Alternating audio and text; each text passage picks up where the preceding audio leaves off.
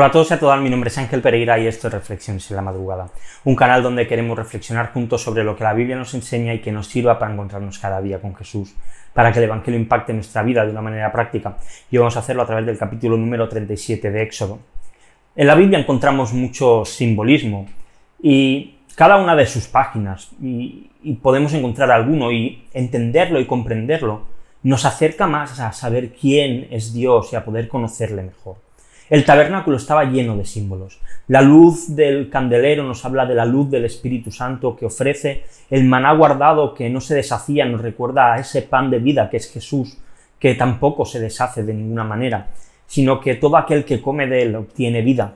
El tabernáculo, como digo, estaba lleno de símbolos que apuntaban a Dios, pero que también apuntaban a Cristo y también en cierta manera apuntaban a nosotros como sus hijos. Dice el versículo 29, e hizo el aceite de la santa unción y el incienso puro, de especias aromáticas, obra de perfumador. Esta es una de las últimas creaciones que vemos del capítulo, un aceite y un incienso especial, lleno de olor, no de cualquier manera, sino obra de un especialista, de un perfumador. Y es que, mira, la oración es parte fundamental del tabernáculo personal de nuestra alma, nuestro espíritu, es el medio por el cual nuestro yo interno, quienes somos realmente, pueden acercarse con libertad al Padre y presentarse delante de Él. Es el perfume que derramamos a los pies de Jesús. Nuestra oración es el incienso encendido que sube gracias al viento hacia la misma presencia de Dios.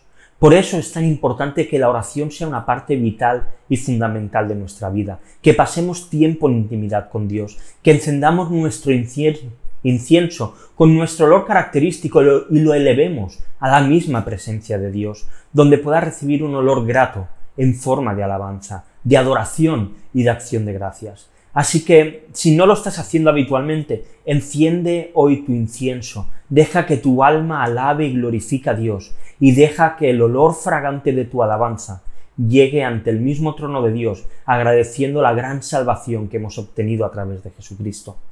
Te quiero dejar dos preguntas hoy para que reflexionemos. La primera de ellas, ¿qué inciensos son los que estás encendiendo en tu vida?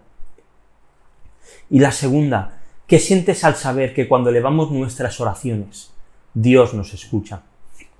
te quiero dejar también unos textos para que sigamos leyendo la Biblia en un año. Hoy seguimos con el libro de Hechos, versículos 24 y, 25, y al 26, perdonad. Y lo vamos pues a dejar aquí como siempre. Si te ha gustado el vídeo y lo estás viendo en YouTube, dale a like, suscríbete al canal y dale a la campanita. Si lo estás viendo en Facebook, en Twitter, en Instagram, pues te pido lo mismo, que si te ha gustado, que le des a me gusta, que lo compartas con otros, que sigas la cuenta si no lo haces. Y recuerda también que puedes escuchar todas las reflexiones en formato podcast en iBox, en iTunes y en Spotify. Así que nada más, lo vamos a dejar aquí. Volvemos mañana con una nueva reflexión aquí en Reflexiones en la Madrugada. Hasta mañana.